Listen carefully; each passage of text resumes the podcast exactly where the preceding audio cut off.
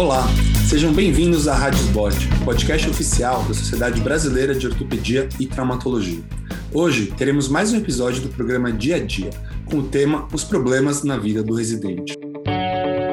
Eu sou Leandro Enisman, médico ortopedista do Instituto de Traumatologia da UIOT de São Paulo. E hoje iremos conversar com Pedro Giglio, também lá do IoT, presidente da Comissão Jovem Ortopedista da SBOT, com Verônica Chang, ortopedista cirurgia de ombro, também lá do IoT, e Matheus Antunes Percópio de Andrade, do Hospital Madre Teresa de BH. Eu vou primeiro começar aqui falando com o Pedro, porque esse aqui vai ser uma série de podcasts que vão ser organizados pela Comissão Jovem Ortopedista. Não é isso, Pedro? exatamente isso. A Comissão do Jovem Ortopedista, acho que todo mundo já conhece, mas é, o objetivo dela dentro da SBOT é, são alguns. É, primeiro, criar conteúdos de relevância para os ortopedistas mais jovens e para os residentes e para as uh, não uh, com uma cara técnica de ortopedia ou da parte mais uh, científica, mas do dia a dia, do jovem, do mercado, da formação, e trazer esse tipo de conteúdo para o jovem da sociedade. E outro objetivo da comissão é exatamente representar o jovem dentro da sociedade e dentro da, da, da do processo decisório na SBOT. Então, para isso, a gente precisa que a comissão do jovem ortopedista seja um canal de contato com o associado jovem e com o residente. E uh, a primeira mensagem que eu queria deixar é que o nosso objetivo da comissão, que todos vocês fazem parte também, é que está cada vez mais perto do residente e do associado jovem. E hoje a gente vai fazer um bate-papo exatamente sobre um tema do dia a dia da, da, desse nosso público aí.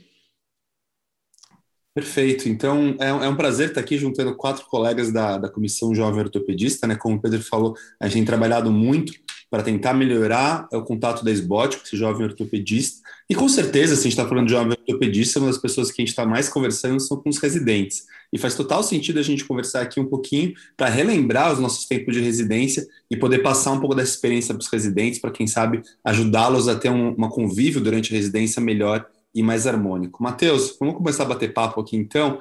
Como é que foi a tua residência? Foi um período tranquilo? Você teve alguns problemas? Qual que foi, da, quando você lembra do período de residência, a parte ruim, vai, os problemas, o que, que você mais lembra daquela época? É, como para todo mundo, acho que o período da residência é um período bem complicado, né? E a gente tem muitas dificuldades, você está ali iniciando sua carreira, é, você está misturando muitas coisas ao mesmo tempo, e me lembra muito trabalho, foi uma época que eu tive que me doar ao máximo e com o tempo a gente acha que não não está aprendendo tanto, mas de repente quando você percebe às vezes ali no fim do primeiro ano, você assusta com tanto de coisa que você absorveu em um ano. E eu acho que aquele tempo que você dedica ali é, gera um diferencial lá na frente muito grande que eu, pelo menos, particularmente, demorei a perceber o tanto que eu estava que eu estava aprendendo. E, mas foi um período difícil, mas importantíssimo para o que me deixou hoje no meu dia a dia do trabalho. Hoje eu tenho uma segurança de fazer várias coisas pelo que eu aprendi na época da residência, porque depois você já não tem aquele tempo é, que você tem na época da residência. Então, acho que isso é, foi um período difícil, mas essencial para mim.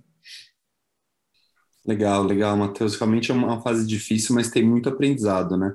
Verônica, e para você, como é que foi? foi? Foi voo de cruzeiro? Foi tudo tranquilo? Teve seus problemas também? Compartilha com o pessoal as suas dificuldades na residência. Eu concordo muito com o Matheus. Quando eu lembro da época de residência, me remete a muito trabalho, mas a muita privação de sono também. Então, acho que para mim a maior dificuldade realmente foi a privação de sono, de acordar cedo, mas, por outro lado, é o que o Matheus falou: é um período de muita dedicação que fez e faz muita diferença até hoje em dia, né, na nossa formação. É um ano que, apesar de você trabalhar muito, de se colocar em situações novas, é um ano que você tem um desenvolvimento tanto pessoal, mas principalmente profissional, que é sem tamanho e que de imediato você acaba de repente não percebendo, mas ao final da sua formação você vê que essa dedicação ela realmente foi fundamental para o seu desenvolvimento e para a sua prática segura da ortopedia, né? É, mas realmente foi um período bem desafiador. Para o Pedrinho, não vou nem perguntar se foi um período difícil, porque para ele eu sei que ele tirou tudo de letra, né? Então, nessa, nessa essa pergunta eu já vou, falar, já vou pular para ele. Mas tem uma coisa que a gente tá, tanto o Matheus quanto a Verônica falaram muito sobre a questão do estudo, né, Pedrinho? E uhum. a gente sabe que assim, um dos maiores fantasmas para o residente é o teote, né? Então, como você enxerga isso? Assim, durante a residência você pensava muito no teote já desde o começo? Como foi tua rotina de estudos e como você tentava conciliar o dia a dia lá da residência, os plantões, as cirurgias com o estudo para a prova? É, e isso do, do a a pressão, né, no bom e no mau sentido para o estudo, é uma coisa é, é, é muito presente aí para o residente, e o TEOT é, é, o, é, o objetivo que acaba simbolizando isso no final, né? Tem que estudar, por quê? Porque tem o TEOT lá no final. É, e é mais uma daquelas coisas que pressionam e deixam desafiador aí esse período para o residente. Então, ele entra num período novo, com responsabilidades novas, dependendo se ele saiu direto da faculdade ou não, tendo que aprender um mundo totalmente novo e diferente, que é o da ortopedia, e tendo uh, uma quantidade aí de estudo para fazer totalmente descomunal assim. Parece que vai subir o, o Everest, né? Uh, e eu acho que o que me ajudou, no meu caso, é que no nosso serviço a gente tem uma preceptoria que, de fato, eh, organizava o estudo e dividia a cobrança em provas uh, uh, frequentes e, e, e habituais de forma que, apesar da gente ter o Everest para subir, a gente sabia, bom, agora a gente vai até ali, a gente tem esses 100 metros para andar, agora a gente tem mais esses 100 metros para andar, agora a gente tem mais esses 100 metros para andar. Então, por mais que a gente tivesse totalmente abarrotado, às vezes, de trabalho, e com privação de sono, e com uh, e trabalhando num estágio difícil, às vezes você fica três semanas sem trabalhar e sem conseguir estudar direito, bom, mas na semana que vem você vai ter uma prova, e naquela prova você vai ter aquele assunto para estudar. Então, você de alguma forma isso te facilita, bom, nessa semana eu preciso reservar algum tempo e, e, e me forçar, dar uma raça aqui para estudar essa matéria. Uh, e por mais que, dependendo do seu estágio, de onde você está, a gente não consiga uh, fazer a melhor qualidade do estudo possível, pelo menos nunca fica largado, nunca fica com um objetivo tão de longo prazo que a gente fica três meses, cem meses sem estudar, porque no máximo uma vez por mês, uma vez a cada um mês e meio, a gente tem uma prova. Uh, e para aqueles que estão num serviço que tem uma preceptoria bem organizada e bem estruturada, acho que isso ajuda bastante. Legal, super interessante. Gostei muito do que você falou, Pedro, porque eu acho que esse é um dos segredos, né? Quando a gente tem uma, uma tarefa muito grande para frente, a gente tentar quebrar ela e fazer um, uma coisa mais de ganho incremental e vem aos poucos. Eu lembro muito de, logo no meu primeiro mês de residência, estava tendo uma aquelas discussões de raio-x, né? Após uma, uma cirurgia de trauma, assim, e o R3 virou assim: é, mas por que aquele parafuso ali foi um esponjoso e não um cortical? E eu olhei para ele e falei assim, mas você sabe só pelo raio-x se é um esponjoso ou cortical? Parecia um conhecimento assim tão, tão uhum. avançado, né? E logo depois você já sabe, já está entendendo. Então, aos pouquinhos a gente vai vai entendendo mais, né? E, e, é, então, e, é, isso mesmo, tem o conhecimento do livro, da matéria, e tem esse conhecimento também do dia a dia, né? Esse conhecimento que talvez seja em até maior quantidade que, que, que a gente, como quando residente, está em contato. Esse é até o que é mais difícil avaliar o quanto a gente está melhorando. Eu acho que a gente só percebe o quanto melhorou o R1 quando ele vira R2 e daí entram os novos R1 e daí ele lembra, nossa, meu Deus, eu era assim, eu não sabia nada. Isso eu senti bastante também no meu R4, quando eu terminei o R4 com aquela sensação de que, nossa, será que eu aprendi o suficiente? Aí entraram os novos R4 que não sabiam absolutamente nada. E daí eu falei, nossa, é realmente, eu aprendi bastante naquele ano. Então, é, às vezes é difícil a gente, perceber o nosso progresso, né? Perfeito. Eu acho que parece muito também com a, com a faculdade de medicina mesmo, né? Você parece que não está aprendendo nada, mas de repente você começa a chegar no quarto ano, vê que sabe mais que o terceiro, o internato sabe mais que o primeiro e segundo ano, né? Então a gente vai, vai aprendendo aos poucos. E devo usar esse gancho que você falou, Pedro, sobre a R4, porque realmente eu vejo também que outro temor dos residentes é a escolha da sub, né? Uma coisa que está sempre todo mundo falando, e quase todo plantão tem essa discussão, os residentes perguntam para a gente como é que a gente escolheu, né? Verônica, como é que foi para você? A Verônica é cirurgia de ombro, né? Você entrou já sabendo que queria ombro, foi uma decisão fácil, teve dúvida contra subs? Na verdade, quando eu prestei medicina, eu prestei para fazer ortopedia. Engraçado isso, né? Difícil a gente já entrar na faculdade com uma ideia na cabeça e manter essa essa decisão, né? Então eu, eu entrei na faculdade de medicina e não era só ortopedia, eu queria ser especialista em joelho, né?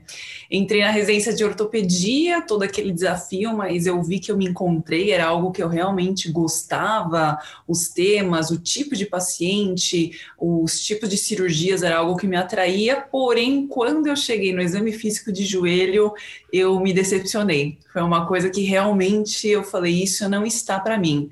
Então, quando eu decidi meu R4, eu não tive muita dificuldade, porque, por sorte, às vezes que eu passei nos estágios de ombro e cotovelo, eu gostei muito do exame físico. Então, para mim, isso foi realmente é, determinante na minha decisão. Né? Imagina você escolher uma área que você não gosta de examinar o, o paciente, né? mas ainda na área da ortopedia, que a, a, o exame físico é fundamental.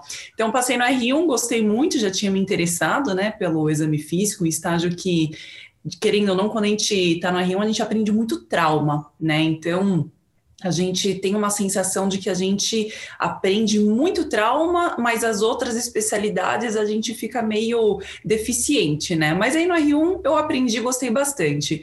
No R2 eu passei de novo no estágio, gostei, comecei a entender um pouquinho, assim, bem uma pontinha bem minúscula das cirurgias, né? Porque ou é artroscopia que você fica bem perdido, né, por conta da anatomia, localização, ou são aquelas cirurgias abertas, mas que no ombro é um, é um buraco negro, né? Você não consegue consegue ver exatamente o que estava acontecendo. E mesmo assim eu gostei. E daí, obviamente, acho que como todo residente, a gente passa por uma crise se a gente vai querer fazer trauma ou não antes, né? E daí eu fiquei nessa dificuldade, ah, será que eu faço trauma? Será que eu faço ombro? No final das contas, eu acabei optando por ombro, mas muito por conta do exame físico. Isso para mim foi determinante. Assim, joelho, infelizmente, foi a primeira, assim, o primeiro risco fora. Leandro, eu queria te fazer uma pergunta aí, inverter o, o papel aí do entrevistador. Ó, a Verônica falou que para ela foi importante a questão dela ter passado nos estágios para escolher a subespecialidade dela. Eu tinha falado antes que para mim foi importante para o estudo do Teote ter um serviço com uma preceptoria organizada. Eu queria que você falasse um pouco para aquele residente que está ouvindo, que está num serviço às vezes menor, que não tem uma preceptoria tão estruturada ou que não tem todos os estágios. Então, uh, nesses pontos aí de, de, uh, de ansiedade, de dúvida, se você acha que o seu serviço às vezes é um pouco menor e não dá todas essas oportunidades para gente, uh, a gente pensar sobre isso, o que, que você sugere aí? Tem alguma alternativa? O que, que essa pessoa pode fazer? Bem legal, tem muitas alternativas. Eu, eu acho que talvez a, a, a característica mais importante para mim de um residente, talvez até na vida em geral, seja a proatividade, né? Então, assim, eu acho que você pode ficar no seu serviço, seja um serviço grande, seja um serviço pequeno, seja um serviço médio, e ficar passivamente esperando as coisas chegarem, as informações, seja na forma de estágio, seja na forma de aula, seja cobrança de provas, ou você pode ser proativo e procurar as coisas, né? Eu acho que hoje em dia, poxa, todos os residentes têm os PDFs ali piratas de, dos mesmos livros de ortopedia, entendeu? Então basta você estudar, Hoje em dia, eu acho que com a pandemia trouxe um monte de coisa ruim, mas teve uma, pelo menos uma coisa boa, é o mundo online, né? Então, curso é o que não falta, sejam cursos oficiais da SBOT, cursos não oficiais da SBOT, cursos da sociedade de especialidade. Então, assim, tem muito conteúdo teórico para a gente aprender. E na parte prática, aí talvez seja um pouco mais difícil, mas hoje em dia, qualquer pessoa consegue chegar em qualquer pessoa, seja por mídia social, encontra e-mail, liga para a clínica. Eu acho que às vezes você fazer um estágio observacional, que você vai tomar alguns nãos quando você procurar, mas eu tenho certeza que você também vai encontrar alguns sims. São diversas maneiras que você tem de achar esse conhecimento, entendeu? Então, talvez a minha principal sugestão aqui para os residentes que talvez estejam em algum serviço menor é sejam, sejam proativos e procurem uh, novas formas de estudar, novos locais para estudar, que a informação está por aí, basta você encontrar ela com certeza. Eu queria só complementar que nessa proatividade, uma das coisas que eu acho que faz diferença se o interesse é realmente significativo e eventualmente no seu serviço você não tem a possibilidade de acompanhar todas as especialidades, de você acompanhar o médico por fora mesmo, para ver como que é a rotina, para ver como que são as cirurgias, o perfil do paciente. Eu lembro que antes de eu entrar em medicina, eu fiz uma semana de estágio com o médico da Paulista, doutor Antônio Altenor, e para mim, assim, apesar de ter sido anos atrás, muito antes da residência, foi realmente uma experiência muito marcante, assim, de entender como que é o dia a dia, de entender como que são as cirurgias. Então, assim, às vezes, algumas residências, elas têm um período já separado para o residente para fazer um estágio externo, seja no próprio Brasil, seja eventualmente até fora do Brasil, para a gente também abrir a nossa mente e ver como que é o sistema de saúde fora do que a gente está habituado, mas não precisa ser algo tão grandioso também. Se o interesse é ver uma área que você não tem contato, contato, pedir, né, para algum colega mais próximo, algum professor, ou até mesmo uma indicação para fazer esse acompanhamento fora. Eu acho que é muito importante a gente saber como que é o dia a dia real, né? Porque a residência, apesar de ter sido um período marcante nas nossas vidas, é um período de exceção, assim, é, é de muito aprendizado, de muito trabalho que continua sendo na vida, mas o dia a dia não é exatamente a residência, né? Então, eu acho que eu daria isso como sugestão. Perfeito, Vê, concordo 100%, porque eu acho também que muitas das residências do Brasil são feitas em hospitais escolas, hospitais de SUS, muito referência, que são muito diferentes do dia a dia nosso da ortopedia, né? Então, por exemplo, lá, a gente está lá no IoT, uh, o que eu vejo no grupo do quadril lá, aparecem umas artroses que são consideradas leves lá no grupo, que no dia a dia do consultório são super avançadas, né? Eu mal vejo aquelas artroses no dia a dia. Então, eu acho que a realidade dos hospitais escola, onde são feitas a maior parte da residência, uh, são bem diferentes da vida real e ter essa procura é, é, super importante. Agora vamos mudar um pouquinho de assunto e também acho que um assunto que é legal a gente conversar, que é uma coisa que sempre aflige os residentes, é o mercado de trabalho, né? Então, tem muitas perguntas sobre, poxa, é, ficar na mesma cidade onde está fazendo residência, voltar para a cidade de Natal. A ortopedia virou uma especialidade ruim, a gente nem devia estar aqui fazendo ortopedia, né? E sempre tem uma impressão, acho, um pouco de que está sempre piorando um pouco as coisas, pelo menos essa ilusão, né, de está sempre piorando um pouco as coisas. Matheus, essa bomba vai para você. O que, que, você acha? Você tem tido a impressão de que, quando os residentes perguntam assim, nossa, será que eu nem devia ter feito ortopedia? Como é que está o mercado de trabalho? É, a gente tem que ficar num grande centro para ser ortopedista? Como é que você leva essa discussão com os residentes? É um tema bem interessante, importante. É, acho que não só a ortopedia, no geral, a medicina está ficando cada vez mais cheia, tem esses problemas, mas para gente boa sempre tem lugar. É isso que eu costumo falar com os residentes. Aquela pessoa que faz o serviço dela bem feito, em algum lugar ela vai ser valorizada. E acho que é muito importante a própria, o próprio residente se mirar onde eu quero estar. Ah, eu quero ficar aqui.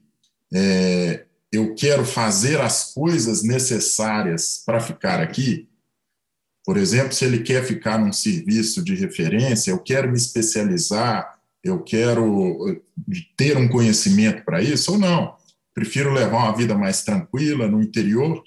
E eu vou falar que, assim, é uma vida às vezes de interior, eu tenho inveja dos colegas do interior que vão almoçar todo dia em casa, que mora do lado do trabalho, que não pega um trânsito. Então, isso vai dar cada um o que, que ele quer para você.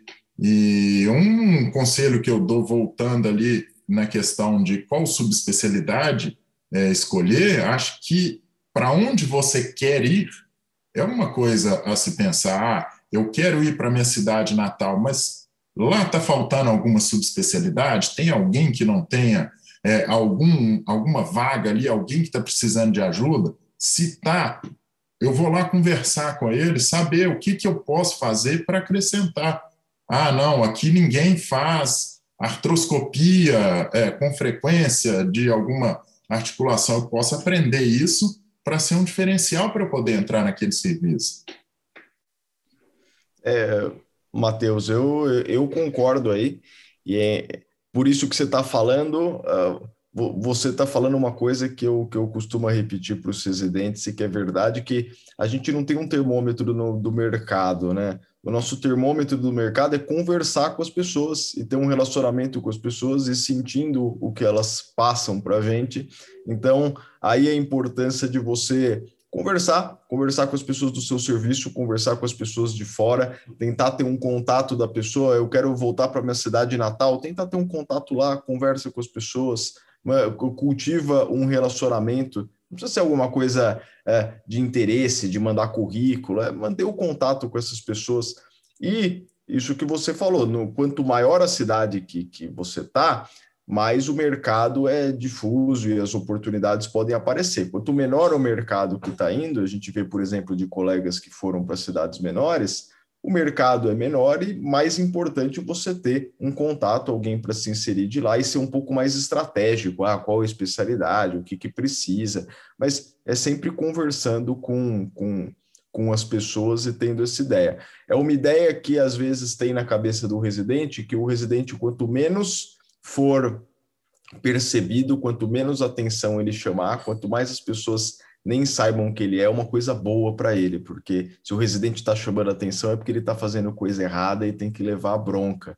Mas isso é uma coisa totalmente errada, né? Você tem que aproveitar a residência para é, ir cultivando relações com as pessoas do seu serviço, com as pessoas de fora. Então, tentar ser é, mais aberto possível. E é surpreendente, às vezes, como as pessoas gostam de falar quando a gente para para perguntar: e aí, como é que está o, o, o, mercado? O que, que você está fazendo? Como é que foi para você entrar nessa especialidade? As pessoas gostam no final de falar sobre elas mesmas e sobre a vida delas, então é um exercício para a gente poder tentar puxar essa corda e a gente vai conhecendo as pessoas e vai, vai, isso gera oportunidades para a gente, né?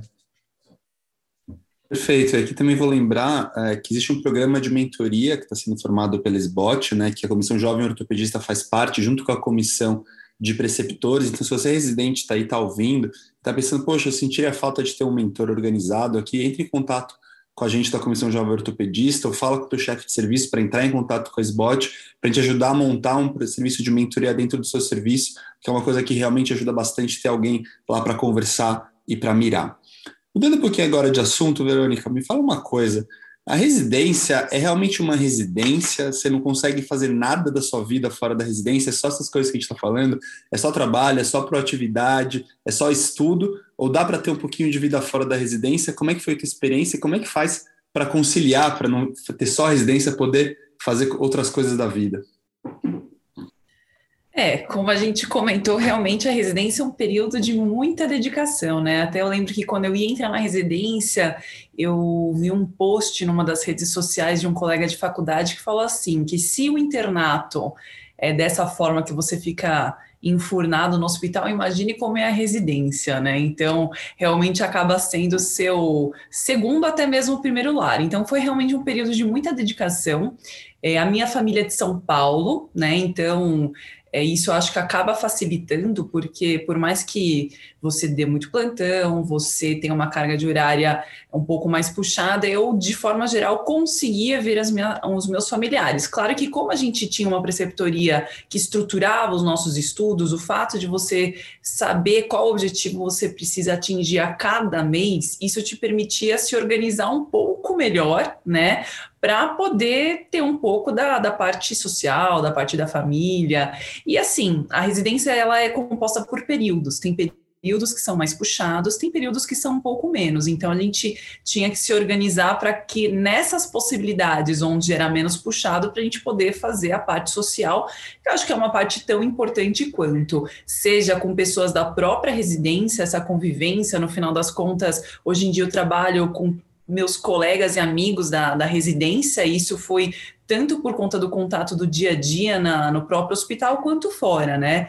E conseguir se organizar, mas eu fico imaginando que talvez para quem é de fora de São Paulo, quem, ou né, não digo São Paulo porque eu sou de São Paulo, mas quem saiu da sua cidade para poder fazer residência num lugar fora, eu acho que realmente é uma dificuldade um pouco maior, né, por conta da distância, por conta da logística, mas eu acho que é uma questão de se organizar e de se priorizar. Então, eu acho que realmente nos períodos que são mais puxados, talvez a gente vai ter que abrir mão, né? Eu acho que a vida também é feita de decisões, a gente saber ponderar em qual momento você precisa se dedicar a algum setor determinado da sua vida.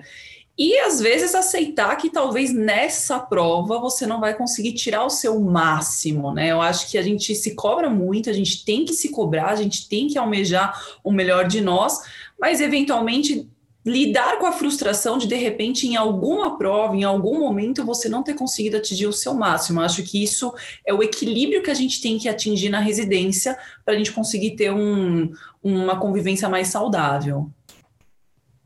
É, Verônica, eu, eu, eu concordo.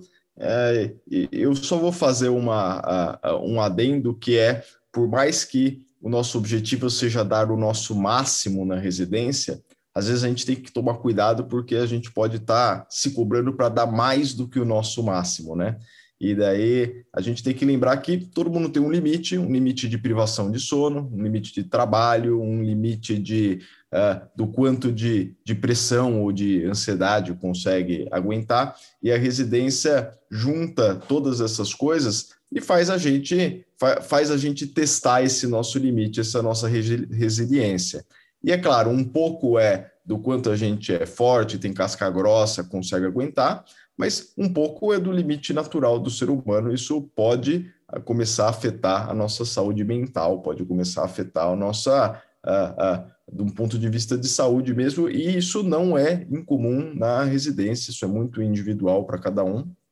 Então, tanto manter o tempo para um certo autocuidado e saber tentar ter uma noção do quanto você precisa para não, não, não começar a perder algum parafuso, é, é, bem importante. E se você acha que a pressão está grande demais, o sofrimento está grande demais e está com uma sensação de que não vai aguentar mais aquilo, a gente tem que procurar ajuda, né? A gente está no século XXI, a gente não tem que ter preconceito com a gente está precisando de, de, de, ajuda por causa da nossa saúde mental, ainda mais na residência, porque a residência a gente está se colocando ao extremo. Então, quando a gente se coloca ao extremo, a gente pode realmente sentir essa dificuldade então, tem a pressão que é normal e tem a, a pressão que pode estar tá passando do nosso 100%, né? A gente tem que ficar alerta. Isso aí. E eu adorei a metáfora do perder um parafuso, que a gente está falando de saúde mental e ortopedista, tem tudo a ver. É isso aí, é isso aí. Mas é isso aí, então, gente. Eu vou abrir agora para a mensagem final aí que vocês quiserem deixar para os nossos residentes que estão ouvindo a gente. Matheus, vou começar com você. Primeiro, agradecer ao ao convite de participar. Acho que é bem legal essa conversa e a forma como é a conversa, bem interessante. E eu tive uma experiência de perder um residente, igual o Pedrinho falou, é, por, por burnout. Ele juntou muita coisa e a, a sensação, acho que para o residente saber, a sensação de incapacidade nossa também, de ver aquilo acontecendo e às vezes não conseguir ajudar, é muito difícil. Então, a, a, a questão mental é muito importante. Eu acho que essa aqui é o principal é, recado para eles: cuidar da cabeça, cuidar do corpo, que eu acho que isso faz muita diferença. Acho que a mensagem que eu passaria para os residentes é de que realmente a residência é um período de muito aprendizado, mas que a colheita ela é um pouco a médio e longo prazo, não é uma coisa imediata, e isso acaba sendo também uma, uma lição. Muitas vezes o que a gente investe, o resultado não é tão de imediato. E que além disso, a residência também é um período de autoconhecimento, né? De você entender quais são seus limites, entender quais são as suas as suas possibilidades depois de trabalho no futuro. Então, na hora que você for escolher também uma especialidade, levar em consideração as suas, as suas características. Se você é uma pessoa que gosta de trabalhar mais à noite, se é uma pessoa que gosta de fazer cirurgias mais longas, eu acho que esse é um período de autoconhecimento que vai te ajudar também a escolher um caminho que te satisfaça mais. E deixar aqui também um recado que a comissão do jovem ortopedista está aberta, né? Então, se eventualmente tiver algum residente que sinta que está tendo alguma dificuldade, seja na parte técnica em si, ou seja nessa parte mais pessoal, eu acredito que todos os serviços estão abertos para dar esse suporte, mas que nós também. Então, apesar de a gente de repente não se conhecer pessoalmente, a gente quer que vocês se sintam acolhidos. Eu acho que esse é um dos objetivos principais da, da nossa comissão do jovem ortopedista. É, é isso aí, Verônica. A, a, mensagem final que eu daria é, é conversem, se comuniquem, tenham contato com os colegas do serviço, com os colegas de fora e com a facilidade que a gente tem de comunicação hoje em dia, se comuniquem com a gente também, com a gente do, da SBOT, do Jovem Ortopedista, de outros serviços, porque a gente pode dividir experiências, a gente pode uh, ajudar às vezes com problemas objetivos e a gente pode construir uma rede de relações aí que ajuda a gente em planejar nossa carreira, ajuda a gente a superar nossas dificuldades e ajuda a gente a ter um norte aí da nossa carreira uh, e da nossa formação. Todo mundo teve dificuldade na residência, todo mundo teve dificuldade da formação, não tem ninguém que faz um caminho reto, o caminho sempre é tortuoso, às vezes parece que a gente está avançando, às vezes parece que a gente não está avançando, e manter aí é, a comunicação e, e, e ter colegas para conversar da sua faixa etária, os mais velhos, os de outros serviços, ele só ajuda a gente a, a ter uma perspectiva boa aí. E a Comissão do Jovem Ortopedista também serve para isso, para produzir esses conteúdos para vocês e para estar tá aberto para esse tipo de diálogo. Uh, o, o, Leandro falou de serviço de mentoria. Se o seu serviço, se o seu serviço não tiver um programa de mentoria, Fale com a gente, fale com o SBOT, fale no seu serviço. Vamos tentar montar um programa de mentoria, que é uma coisa que pode ajudar demais a ter esse contato, a ter esse tipo de conversa, que acho que pode ajudar a definir aí sua carreira e sua formação. Leandro, você aí, palavra final aí, nosso líder. A minha palavra final é que, assim, eu acho que a residência é um período difícil da vida, não dá para falar que não é. É um período de muito trabalho, mas tem muita coisa boa, como a gente conversou. E eu, pessoalmente, quando lembro do meu período de residência, eu lembro hoje em dia com uma nostalgia, assim, com um período legal da minha vida. E eu espero que a maior parte dos residentes que estão aqui nos ouvindo, por mais difícil que seja enquanto a gente está passando, que depois olhem para trás com saudades e com nostalgia, porque é um período muito legal também. É isso aí, gente. Como Pedro, Verônica e Matheus falaram, a Comissão Jovem Ortopedista está aberta para vocês. Inclusive, agora nós vamos ter uma série de podcasts da Comissão Jovem Ortopedista. Então, se quiserem sugerir algum tema, é só entrar em contato com a gente, que nós estamos à disposição. Então, você acabou de ouvir mais um episódio da Rádio Sbot, podcast oficial da Sociedade Brasileira de Ortopedia e Traumatologia. Todas as edições estão disponíveis no site sbot.org.br e também nas principais plataformas de streaming. Nos vemos no próximo episódio. Até lá!